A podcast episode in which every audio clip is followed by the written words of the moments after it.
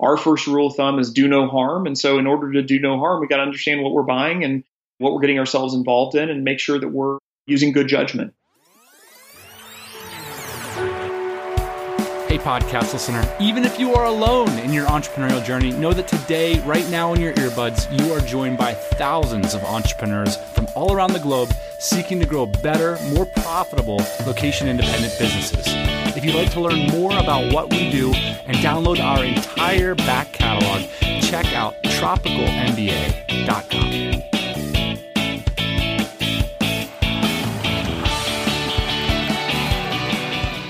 All right, welcome back to the TMBA pod. Boss man, are you audible? I'm audible. You're here? You ready to do this thing?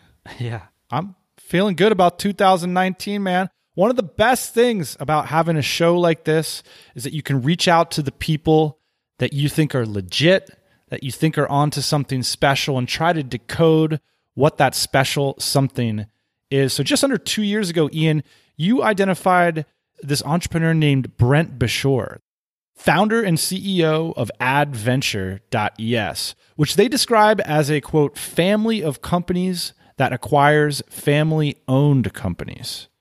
So, Ian, since you last spoke with Brent, his team is more or less doubled. They've made a decision to raise private equity, they've bought a headquarters, they even wrote a book. It really feels like whatever Brent's on about, it's working. So, what did you discover when you gave him a call? I don't want to spoil the episode and give it all away, but I think Brent is right about a lot of things. In 2018, Dan, I, I saw several organizations start to gain traction, basically VC firms looking to help bootstrappers, essentially saying, We're here to help bootstrappers. We know what bootstrappers need, want, the kind of advice that they that they'd like. They primarily need advice. Yeah. By the way, let's not sugarcoat this thing because everybody is. Everybody with these heart focused approaches and stuff. The bottom line is the businesses that TMBA listeners are growing are super valuable and everyone wants a piece of the pie. And that's totally fair, but that's what's happening. Yeah. And there's these VC firms that are disguised as organizations that are, are friendly to that, but it, it actually goes against the core values and the core ways in which these companies move forward financially. And that's something that Brent has realized. Brent has realized and acquires companies that are family driven, that are a lot of times started from nothing, started from a couple dollars in a family bank account or in a personal bank account, and grown into these multi million dollar organizations and are very valuable and don't have a lot of debt. He's identified a system to identify these companies and acquire them and then put in a management structure to run them and to run them into perpetuity forever to not sell them to not even act like they're going to sell them. He has the idea that they're going to hold on to these companies forever there's something very honest about what brent is doing and there's something a little bit dishonest about what i see happening right now in the space of funding and so I'm instantly attracted to Brent and his message and the things that he is doing. And I'm becoming more and more leery of what these VC firms are posing. And I just want to say this too, Dan, along the lines of these like VC firms coming out and acting like they know how to help bootstrappers. The model only works, the VC model only works if you turn a profit for the investors and probably ultimately sell the business and that's going to come out in the wash eventually. You know, it's it's a very sexy message on the front what everyone is selling these days, but it's not really how it works. And I just want to say that so bootstrappers, people that are growing these types of companies don't get caught up in the marketing messages that these guys are selling. Well, who's also getting caught up though, Ian, is the investors, right? Because I mean, look, this has been a joke since the beginning of the time. Who wins and when, when you raise a round of investment? The fund manager wins. And that's something that comes out in this interview is Brent raised capital around $50 million and Brent's firm does not take a cut. So a lot of these VC firms, a lot of these PE firms, they take a management cut. Two to five percent, whatever it might be, and that's how they get paid, even if the companies aren't successful. Brent doesn't take that management fee, and that's one that's that's when my bullshit dinger goes off when I see that management fee. I go, oh, okay. This is why I haven't gotten involved in any of these funds yet because not only like is the fund manager winning when you give them your funds, like that is the key transaction right there, right? Because you're getting promised something that's like five, seven, ten years into the future. So boom, the transaction's right now. I write that check, they win. They get the management fee, they get the commission fee. Now all of a sudden, what's going to happen to my money? Well, it's going to get distributed to founders who I probably don't know. That investment's not secured. And I can't I mean, maybe I can give some advice to the founder, but I certainly can't control the founder. And so this to me just seems like, I mean, not like necessarily a bad thing to do, but certainly not something to do unless you're extremely wealthy and have a bunch of cash sitting around you want to light on fire or just take some risks with or get involved in something cool. And let's be honest, that's ultimately what the sales pitch is, is like buy yourself into a cool experience, which I'm all for, but when I'm thinking about money investments and how to turn my money into more money, I want more control in that, you know? Right. And that's exactly why I think I'm attracted to Brent and what he's doing is because essentially he's going in, he's finding people that are ready to sell their business, ready to retire, ready to essentially give it a good home with Brent. Brent comes in and he continues to run these organizations. And so, you know, along the lines of what you were saying we have many a friend, Dan, that have more money than us, and they check money into these funds because it's cool to have your face in your bio on the page as a mentor, as an investor. Everybody thinks you're super cool. If you don't have the money to lose, don't do it. Because, like you said, you're investing in founders that you have no control over. Brent is investing in something else. He's investing in himself because he's buying these companies and he's building the management structure around them. And I'll tell you what, this is a secret that I'm seeing, and I'll tip off my cards for a topic later on in the year. But I think what these firms are trying to do is figure out new ways to help founders. And I think the future of these investment funds actually revolves around getting rid of the founders. Totally. Let's not step all over the interview. Let's let the expert talk. Ian, why don't you introduce this uh, wonderful interview you had with Brent for us? So I was fortunate enough to uh, catch up with Brent again. So I started off by asking Brent to give us a reminder of the Adventures structure.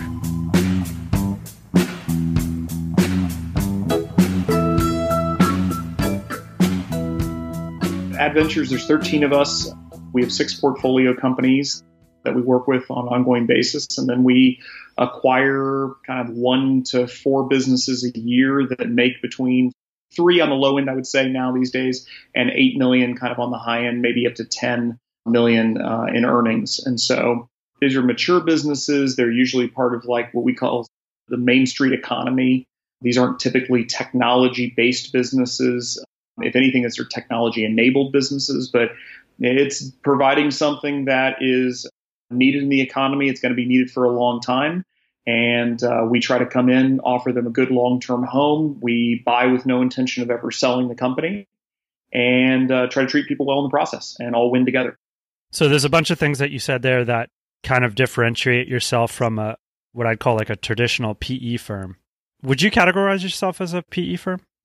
Well, I mean, technically, anybody who who buys non-public equities is private equity. We certainly have a fund. We raised fifty million dollars in a dedicated fund to buy equities in private companies. So yes, we're private equity in that sense. In the more traditional sense of what private equity means, so typically private equity firms are on a seven to 10 year time horizon. So they buy a company and almost immediately put it up for auction again.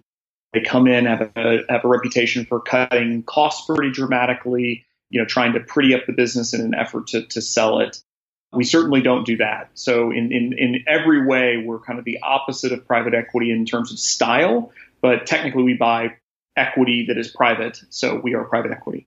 Your website is adventur.es, right? Correct. I went there the other day. I highlighted your address and then I put it into Google Maps because I wanted to see what your office looked like. And it's like this cute little house in the middle of the Midwest. So paint me a picture. What what is it like? Do you get up every morning and go to that office? Yeah, yeah, it's it's wonderful. We spent the better part of eight months renovating an 1882 mansion in downtown Columbia. We have two apartments as part of the office complex, so we have a lot of guests coming in from out of town. So there's 13 of us that are here often. We've got Mills, who runs our South Carolina office, and then Suzanne, who lives full time in Tulsa. But other than that, so 11 of us kind of almost every day, and then two of us are here, uh, kind of on and off. I'm really interested in the intersection of like business and lifestyle and travel. And so, who are the types of people that come and stay at these apartments that are at your office? We have employees that are in the companies that are coming through. We have Suzanne and Mills who often come into town. We uh, just hired uh, Tim Hanson, who actually this week moved here from Washington, D.C., but he was using the apartments for he and his family when they'd come into town. And then we've got, you know, uh, some of our investors that come into town. We've got partners that we have that come into town. So we have a, you know, we are pretty, gosh, I would say 60% of the time, at least one of the apartments is in use, and probably 25% of the time, both the apartments are in use. It's been a big boost for us. We have an incredibly relaxed policy of get your stuff done. And if you need to be here, be here. We want to give people a landing place where they can be comfortable and they can be productive and enjoy things. Probably on the average day, there's seven or eight people in the office kind of con- pretty consistently because usually a couple people are around the country doing stuff. I think it does face to face contact. I think helps with building trust with, you know, just nonverbal communications. It's not like we're a get here at eight, leave at five. People roll in and leave kind of whenever they want to and need to. And otherwise we uh, leave it up to them to, you know, be their own boss. I want to talk in a minute here about the $50 uh, that you guys raised. But first, let's talk a little bit about the book that you just wrote. It's called The Messy Marketplace. What was your inspiration for writing this book? Well, the way we look at everything we write is a way to scale conversation. What conversations are we trying to have with what group of people, and how can we get our thoughts down in a crisp and clean manner that allows people to then select in or select out and start a conversation much further down the road than they would otherwise be? And so we initially started writing this because we did a survey of, gosh, I would say 60, 70 books that were about selling or buying businesses. And really, we just couldn't find anything that we could use ourselves. And so we said, gosh, we've got to start writing this. So we wrote kind of an initial draft and just initially planned on kind of making it a white paper and very, very long white paper at that point and just using it for our purposes to send out to prospective sellers and CPAs and lawyers, just kind of give them a perspective of how we looked at the world. And then we thought, well, gosh, if we've gone to this effort, how much harder could it be to just, you know, get it into a book form and publish it, and maybe other people could find value in it. And so that's what we did. We didn't understand how much work it would actually be, mm-hmm. but it's the first five to seven hours of conversation that we want to have with every seller, the families of sellers, the leadership teams in these selling companies, you know, all the people that surround these families and get us all on the same page. And so that was our that was our goal. The messy marketplace, it says everything in the title, it's messy, right? It's not a perfect book. I don't think we nailed everything in it, but I think it gives a pretty good survey of the landscape and is certainly something very different than anything else that's being written out there on the topic. Well, I'll tell you what you did do is you wrote a book and that's hard. We did that. And it was about our exit from our business. But the most important thing that I think you did in that book was you didn't load it up with BS, which is so hard to find today in a business book. I mean, your book was so to the point. I want to read you a quote or two from that book and have you respond. One of the quotes you said in this book is Selling a business isn't like selling, well, anything else. You're selling an ongoing concern. What did you mean by that? when people think about selling anything, they think about just packaging it up and having somebody buy it. And it's like, you know, selling a house or selling a car or, you know, anything else. And what makes selling a business so different is it's a collection of people. I mean, for the most part, you have some technology, you have some processes, you know, different types of structure. But for the most part, you're taking a collection of people and transferring the economic earnings of that to somebody else. At least that's the idea. And people are messy. Whenever you take a messy seller and uh, a group of messy people as part of the company, and you surround them with messy intermediaries, potentially messy lawyers, and and let's not forget the probably the most messy group is the group of buyers. And so it's not a, a clean transaction in the sense of you know a house you can it's got certain square footage, it's got certain features, you know you can inspect it. The inspection process, well also known as due diligence for a business, is brutal it takes an incredible amount of hard work on both ends. And that's because you're having to try to analyze all these different dynamics, which are mostly people. I'll read you what you said about due diligence.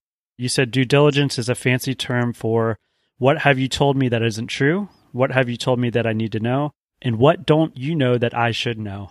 Correct. I mean, we're trying to verify that the things the big material things that we've been told are true. I mean, oftentimes that is we employ these people. We have not had these lawsuits, right? We have made this type of money. These are our margins. These are our customers. We're just trying to verify that we have a 3D view, and it's never going to be perfectly accurate, but we're trying to get to a point where we can be good partners post close and to make sure, you know, we're understanding what we're really buying. And so, I mean, the, the first thing is just verifying what did you tell me? And then the second thing is, what do you not know that we need to know? So oftentimes it's a co-discovery process with the sellers that we're finding stuff and they're like, I didn't even know that was going on. Honestly, it happens virtually every transaction. And then really just trying to work down the list of what are the things that we really need to do to be aware of the business and who are the partners and how do we make sure that we're setting the table up for success at close because it's an incredibly disruptive process. People are terrified when they hear that a business has been sold, if they're employees or family members, employees. And it's just really challenging not to have that go poorly. And so our first rule of thumb is do no harm. And so in order to do no harm, we got to understand what we're buying and what we're getting ourselves involved in and make sure that we're using good judgment. On the topic of messy, I think I, I heard somewhere, I might have even read it, that you're looking for companies primarily in the three to eight million dollars of free cash flow range to acquire. But one of the other things that I, I heard you also say about that range of companies is often they aren't priced, meaning there isn't like a price on the deal. Is that correct? Yeah, that is correct. So most of the deals come unpriced and they're really trying to understand what somebody's willing to pay for it. So it's not the seller expectations either are unknown or they're unwilling to disclose them. And so it's usually a process of saying, "Hey, here's here's how we're pricing it. Here's how we think about it. Here's why we do this." And you know, oftentimes they come back and say, "Well, that's just not in our ballpark," or they say it's not in our ballpark, and we say, "No problem," and they go back out to market, and then their expectations change. I mean, everyone by definition sort of is going to be biased. Your house is always you think it's always worth more than it actually is, right? right? It's your house you know your your business is your is your baby. I mean, your baby's special. You should pay more. Everyone believes that they should get an above average multiple on their earnings. Everyone believes that it's a more stable business than it really is. And so we oftentimes are coming in and trying to set expectations very early that this is kind of the ballpark we're going to be in and not waste their time if that's not if that's not reasonable to them. So you guys are doing something very rare, which is essentially inside out marketing. You're writing about what you're doing. You're explaining to people these deals. You have a book now. What eventually happens, and what obviously happens to you guys, is the deals start to come to you. So you don't have to have someone beating down the doors. You don't have to have someone calling all these listings. Like families, companies are coming to you and saying, Hey, we want you guys to buy our business. We really resonate with your message. We understand who you are, even if they might not exactly, right? But they think right. they know who you are. And that's, that's extremely powerful because people can start to come to you. With that said, do you think that's part of the reason why you see maybe less price deals is because people they haven't even got to that point, right? They're just so emotional that they feel like they've connected with you that they're like, "Oh my gosh, I want these guys to take care of my business." Yeah, I mean, I think to some degree that's true, especially direct deals, which are both a blessing and a curse in some ways. If you've never gone down the process of selling your business before and you come to us and you say, I don't know really what I'm doing here, but you know, I like what you all say and I want to get to know each other. That's going to be a long process of getting everything sort of organized and the information gathered and starting those conversations, which is again a big driver of why we wrote the book. But I would say that pricing wise, it's just very unusual as you move up kind of above the $2 million earnings cash flow mark that things become not priced as sort of a standard practice the intermediaries in that area of the market would say, no, no, no, let let a buyer throw out the first price because you never know. They might come and say, you know, it's worth double what you thought it was going to be worth, right? So it's almost mm-hmm. kind of to the advantage of the seller is is how it's positioned. Now the question is if you have a clear number in your head and it's already elevated from say an average multiple you'd see in, in the market, the chances of you going to a buyer and saying, "Well, you tell me what it's worth," and then you get offended is pretty high, right? And, and so that's what we always say is, look, just because we're not giving you the number you want doesn't mean we're right. So tell us why we're wrong. And then oftentimes through that process of them telling us why they're wrong, we say, well, actually, that's where I think the disagreement is. So we try to hone in on where's maybe the valuation gap. And ultimately, there are tools that you can use to bridge that valuation gap, whether it's a downside protected note or an earnout of some type, which get a bad rap for not getting paid out. But that's just really not often the case. Last time we talked, I was like amazed at how many deals you were reviewing. I think at the time it was like, I don't know, over a thousand a year. Are you still on pace with that? Yes, we see a lot of stuff. It's hard all the different passes and I'm not the one doing all the reviews anymore. So, you know, getting everyone and keeping track of exactly how many deals we see is kind of a fool's errand at this point. But we definitely we see a ton of stuff. The quality though is what's really important. So you can throw out stats like, you know, we looked at a thousand or two thousand deals or whatever it is. And that sounds really, oh my gosh, wow, that's incredible it doesn't really matter if, if you're seeing you know really low quality opportunities. And so we've been really we've been focused on how do we see less deals actually? So we want to get that selection bias to actually work in our favor against people coming to us. If they're too small or they don't have the characteristics we're looking for like we don't see we used to see a lot of like software deals. We don't see a lot of software deals anymore because we publicly have said there are really great software investors out there and we're just not one of them so we're just not seeing those deal flow anymore, which is great because every deal we see that we never had a shot at closing is just wasted effort on both sides. Right. We've spent a lot of time trying to hone how do we get the the funnel filled with the right opportunities and people that we have a shot at doing work with and try to get the others to select out in the opposite way. Yeah, I've heard you describe before a checklist that you have when you're looking at a business, but how can you be so sure in your process and in your intuition about what you're looking for. Have you seen a business come across and think like, "Wow, I thought we were completely against something like this in terms of what looks like a good fit for adventure, but it, it turns out this is a good business." Yeah, I mean, we're often wrong on on both directions. So what we oftentimes try to do when we're looking at a company fresh is try to get the things that we know are incredibly important. So the things that we know that are incredibly important are there's a willing seller, which sounds funny, but oftentimes there are a lot of people involved in a sales situation and it's not super clear if those are the people that are, you know, actually doing that. I would say another one is it's in the ballpark of the growth trajectory we're looking for. So, you know, oftentimes businesses will look like they you know did half a million dollars and then a million dollars of earnings and then all of a sudden popped up to three and then five million dollars of earnings. And we say whoa, whoa, wait a minute. What's causing that big inflection point? And oftentimes it's off of a very low revenue growth which means there's a high leverage of operations in the business which can be good and bad. If you can sustain that you know level of operations that's fantastic. But oftentimes we see especially now top of market cycle businesses that you know will gush cash for a year or two very top of market, and then we'll end up just being middling or lose money most of the economic cycle. So we're very selective on how we look at those types of things, and we just want to make sure that it feels right, you know, as we're getting into it, because a deal never gets better as you continue to explore it. Right? It's kind of like first yeah. date versus getting married, right? Like you start seeing more and more of the flaws, which is what makes it amazing. I mean, that's what that's what makes life interesting. But we want to believe very few things need to be true. Today's show is sponsored by dynamitejobs.co. It's our newest baby and targets something we're passionate about here at the TMBA helping your business succeed through growing amazing remote teams. And we know from personal experience just how hard it can be to find the right people. And that's why we've designed Dynamite Jobs to address that problem. So, starting at as low as $200, we can help you find your next remote team member. And for 500, we'll handpick the best candidates using a pre-vetting process. We call it Wise Match, and it's designed to save you days, even weeks of your time determining the top ranking candidates for the role that you need.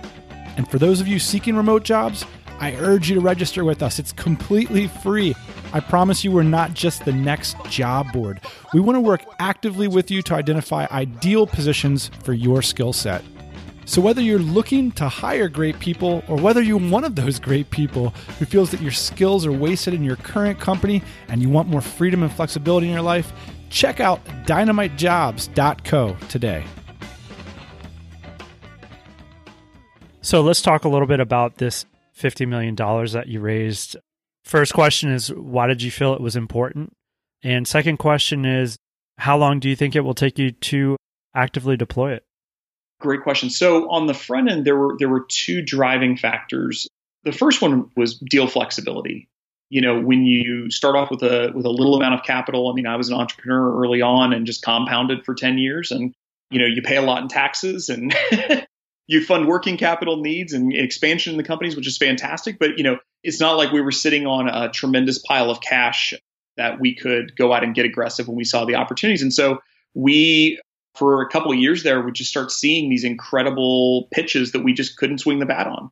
And so we were losing out on deals that otherwise we could do, and we were losing out on optimal structure around those deals. So if you don't have much capital, the only way you can do larger deals, and when I say larger deals, you know, call it 10, 20, 25 million dollar deals is by using a tremendous amount of leverage. And we didn't feel comfortable that we wanted to put the companies and the families that were involved in those companies in harm's way which kind of how we think about highly levered deals.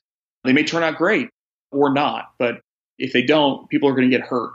There's a lot of ways to make money in the world. We didn't want to play that game.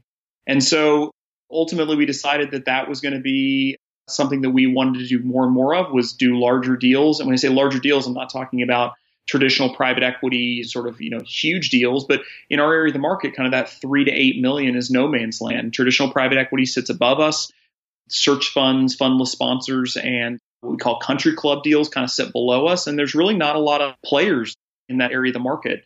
And so that was a driving factor. I mean, the other factor was that my wife and I have some things that we like to do with our resources, giving them away to certain groups. And we felt like that every time we would give anything away, it would be a bullet that I couldn't shoot at the office. And it was, you know, frankly, just limiting the professional careers of myself and my coworkers by doing that. And so decoupling those two things, I think, was an important piece as well.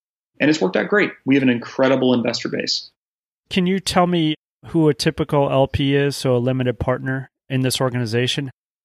The structure is highly unusual. So we take no fees of any kind. There's no management fees. There's no, we don't take any reimbursements for travel. 100% of the cost structure of Adventures the 13 team members is not covered by the fund. And then we end up taking a percentage of the free cash flow thrown off by the businesses. So everyone's interests are aligned. If we don't perform, we don't get paid, which is how it should be, right? Like I have this thing of an investor should not make or a GP should not make more money than the LPs, right? The LPs should always be in a position where it's a heads we win together or tails we lose together situation, which is just fundamentally not how traditional private equity works. And right, so, so, it's like I made my three percent. Sorry, we didn't make any money, but good game. Yeah, we'll try next year. Yeah, exactly. And so that's very unusual about it. And and really to get comfortable with our structure, because I'm not going to call it unique, because obviously I don't have a complete view of the universe of who's ever done what. But from what we can tell, it's either unique or highly unusual what we did, which created its own set of problems. The only people who really could invest with us were family, you know, offices, families that the people who were making the decision were also the holders of the capital. So there wasn't career risk, right? They could tolerate looking bad because they were just looking bad to themselves. As opposed to if you get into a professionally managed situation. I mean, we had one very honest and we really like him a lot investor who was a head of private equity for a very large family office say to us, he said, I like, I love what you guys are doing. I would invest my own money in it but I can't invest on behalf of the family because if you do really, really well, it doesn't really move the needle that much for us. And if you do poorly, I can get fired. So it's just an asymmetric outcome that has nothing to do with the underlying risk reward economics of the investment. He so, could get fired, or he could show up to the office every day and sit in the corner and, and ask people questions about what they're doing, right? It could become an uncomfortable situation for everyone. To answer your question, who are the families? I mean, they're all they're across the the country, and they're let's call it seven, eight anchor families as part of the the fund, and they all made their money starting businesses. This is not second, third, fifth generation wealth. This is not sort of an institutionalized money. There was no institutions that came into it. It was all families who were entrepreneurs and who get what entrepreneurship's about and get how small businesses work. Can you tell me a little bit about the deal structure are they there to contribute expertise? Are they there con- to just contribute monetarily? You know, because you're buying and holding potentially forever. Is it getting spun off yearly? So, from a commitment level, the LPs have committed the capital, so it's legally callable capital whenever we, you know, on demand, whenever we want it. In terms of expertise, we oftentimes tap into expertise, especially with certain families are really into certain industries and have great backgrounds. If we're going to get into that industry, then of course we're going to call them and any insider people they could connect us to, we, we want to take advantage of that, but they're not obligated to do that, right? And that kind of depends on the situation. In terms of how the structure is, so the, the capital that they're investing is functionally permanent. So there's a 27 year time horizon on the capital where there's no underlying liquidity for 27 years. And so that's very unusual yeah. in, the, in the private equity world. And the way it works is we take all the free cash flow out of the companies in excess of what we want to reinvest for growth. So the first thing we do in every one of these companies, just like a family would, if you think about it in your head, how we're structured is exactly how a family, you know, owns a company over generations, which is you look for high probability, high return opportunities within the portfolio. And you say, of course, we want to reinvest in those first. That's incredible compounding, tax free, typically, depending on how you structure it in the portfolio. And then any free cash flow above and beyond that, we distribute that out. And so annually, there's distributions that come out sort of in excess of the, the capital that we're reinvesting. The internet has made us, I think, believe in such short time horizons. So when you say, you know, they will be in, invested for 27 years, I, I can't even hardly get my head around that. Why do you think that these companies you're acquiring will potentially be worth anything 27 years from now? They're involved in mainstay businesses. So these are Main Street. I mean, we, we partnered with a glass and glazing company uh, headquartered in Dallas, offices in Oklahoma City and Las Vegas. You know, until glass stops being used in construction, especially in sort of skyscraper high spec construction, they'll be fine. They're really, really good at what they do. And we want to support them you know, as they continue to grow and move from being more of a local regional player to being more of a regional national player. In 27 years, will they be worth anything? Gosh, I, I hope they're worth 10 times what they're worth today, and they've thrown off, you know, dividends uh, distributions in the process. If they're not around, it's you know, it's been a failure on their part and our part to put the right leadership in place and uh, structure the company appropriately for growth and longevity.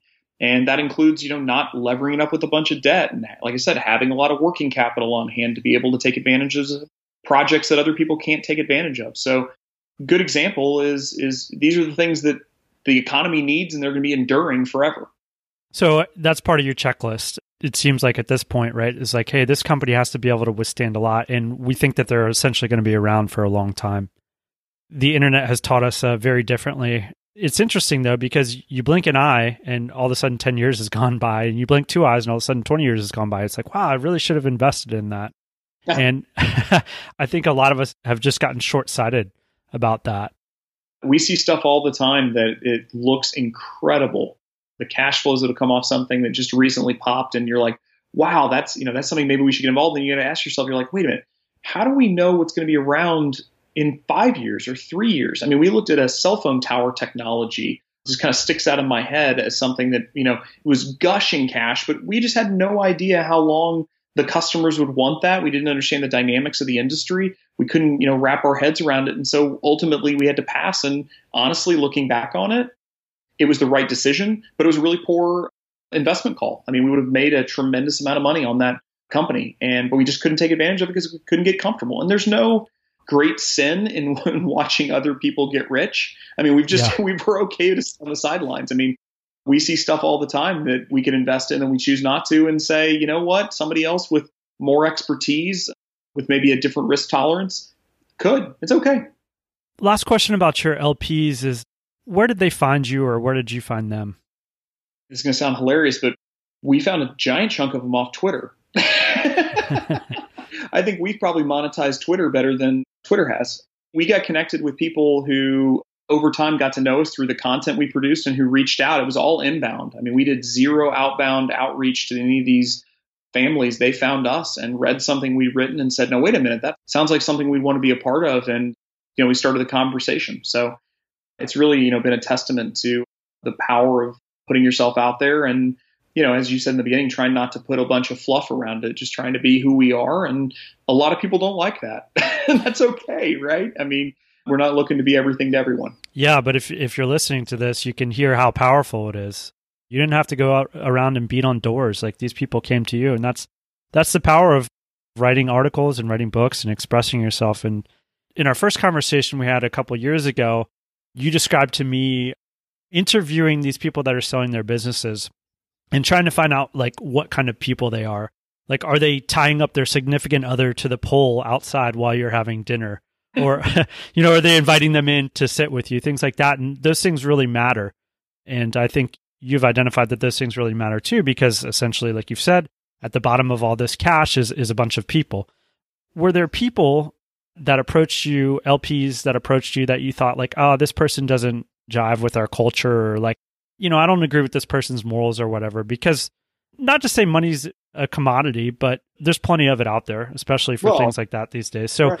how selective were you? One, I think we talk about the selection bias of people who were coming inbound. We certainly had people that didn't jive with us in a number of different ways. They opted out and we opted out.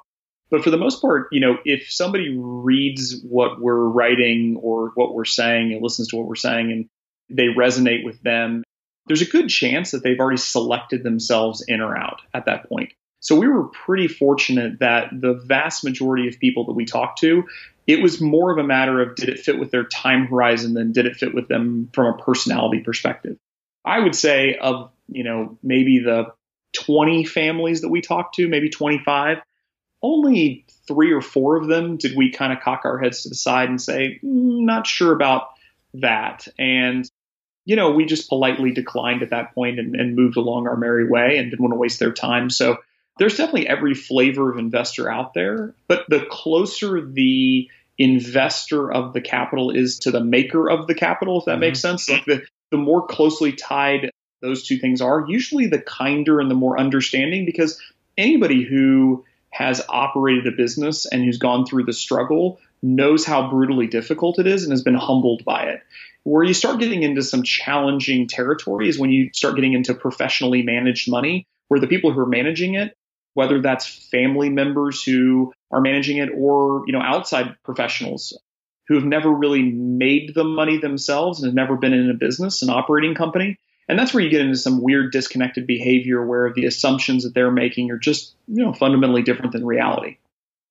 I want to talk a little bit about what you think your time horizon is for this $50 million. And I'm curious to know if you think it's going to affect your behavior because you actually had a constraint in the business before, which is like you didn't have enough working capital to do some of these deals. And I think maybe that was a blessing in some way. So do you think your behavior will change? And what is your time horizon for that money?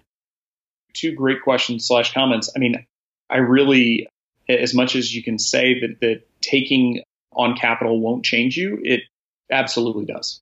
There's zero doubt. And I think the structure of the capital, we were terrified that our interests would end up diverging from those of the investor. And so the reason why we structured it the way we did is so that we would never have an incentive to invest the capital if you're clicking over a fee and really your your main source of income for a long time is the front end fee that you're getting, right? Two and twenty, the two percent of capital is typically where you know everyone's eating off of.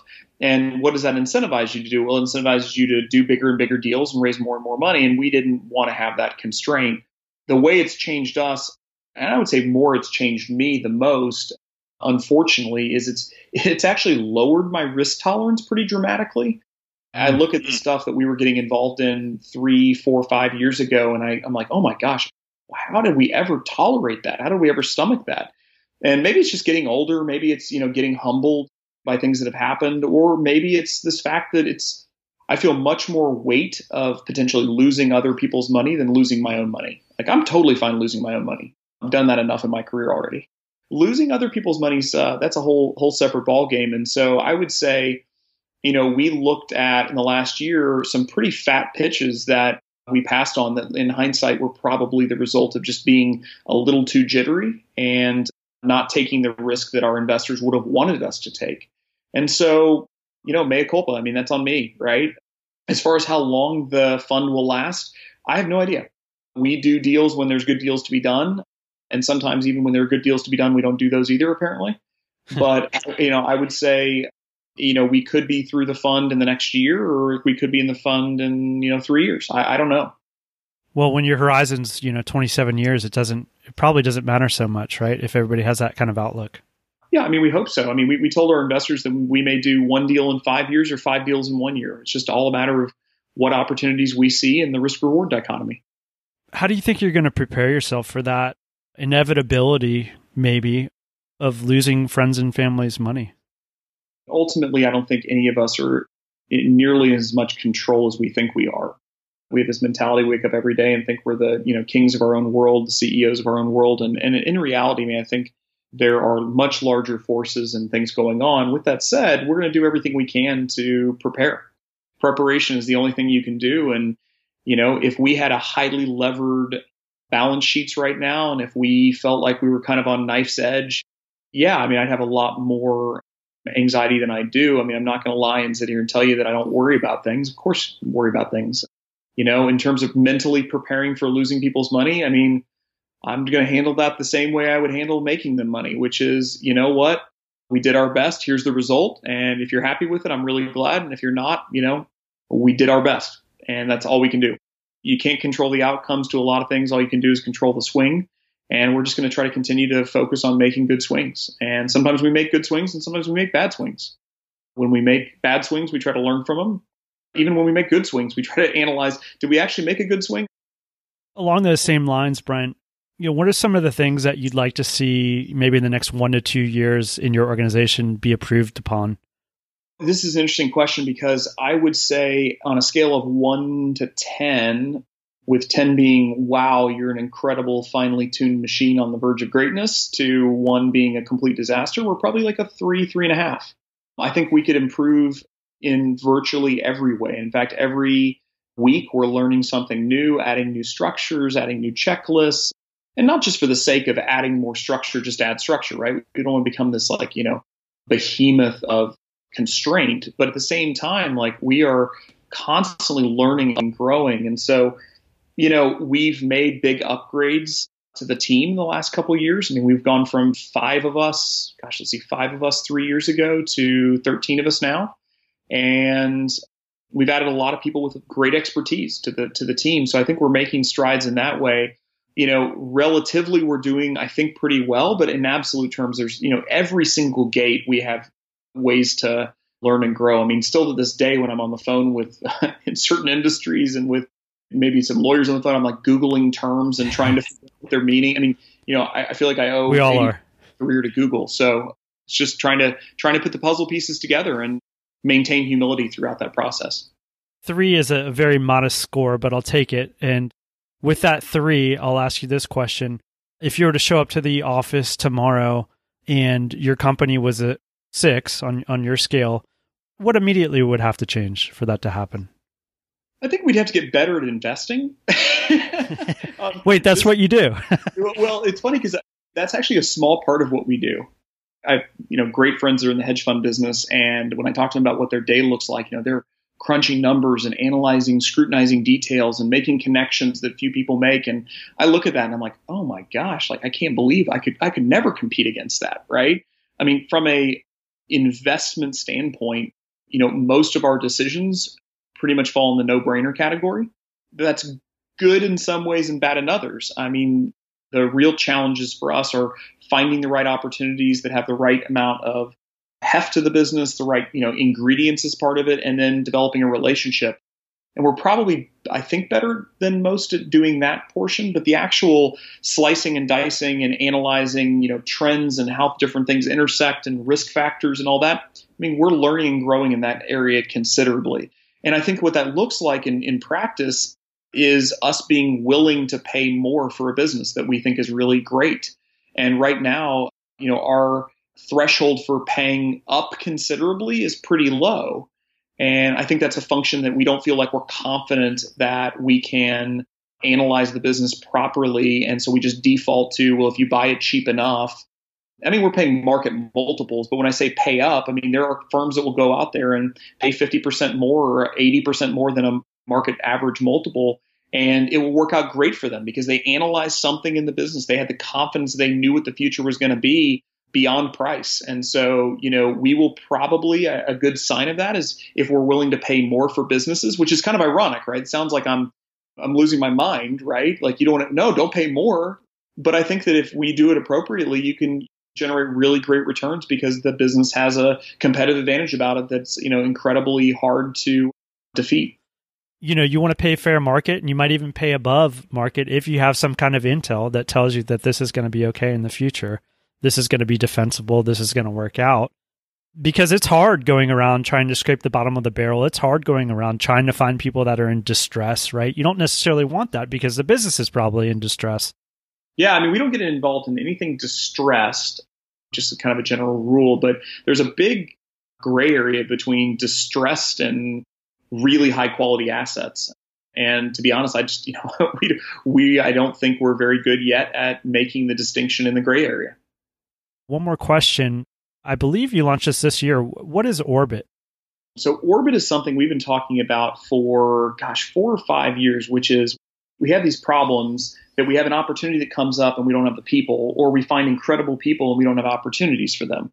And we hate it because people are business, businesses are made by people, right? And so when we come across somebody with a specific skill set that wants to be in a specific area and that we think highly of, we want to be able to find them an opportunity in some way of partnering. And so the Orbit is a sort of a lightly structured organization that is led by a wonderful new hire of ours named Kelly Morgan, who basically takes people who opt in and asks, puts them through kind of a battery of questions about what they want to do, what's a stretch goal for them, what do they feel like they're capable of, where can they improve, and really get a 3D view of who they are as people, where do they want to live, what are their family constraints, and then we organize them in the system. When opportunities pop up we are interacting with them we're you know sharing certain types of information with them we're kind of engaging with them getting to know them for when the right opportunity pops up we say hey you want to come off the bench and get into the game and get after it and so we've had I haven't looked at the updated numbers. I think we're probably well over 600 people now have opted in, in the last couple months into the system, and it's already been way more successful than I dreamed of at this stage. And it's you know we're hopefully at the end of the day we can bring really talented people into these companies and grow them for a long time. So you're building your own hiring funnel. These are people that are reading what you guys are writing, that have mentally opted in, that understand what you're doing. It's really brilliant, and I think it's something that uh, a lot of businesses should be doing very few are doing it. But hopefully, people can see from this show what a difference it's made that you're putting yourself out there, you're creating these materials, you're educating your market through your book. It seems like it's really working out for you guys. I really appreciate you saying that. Most days it feels like we're just hitting our face on the pavement, but uh, you know, when you, you look back, you travel further than you ever dreamed. So, you know, I really appreciate you having me on the show, and thank you.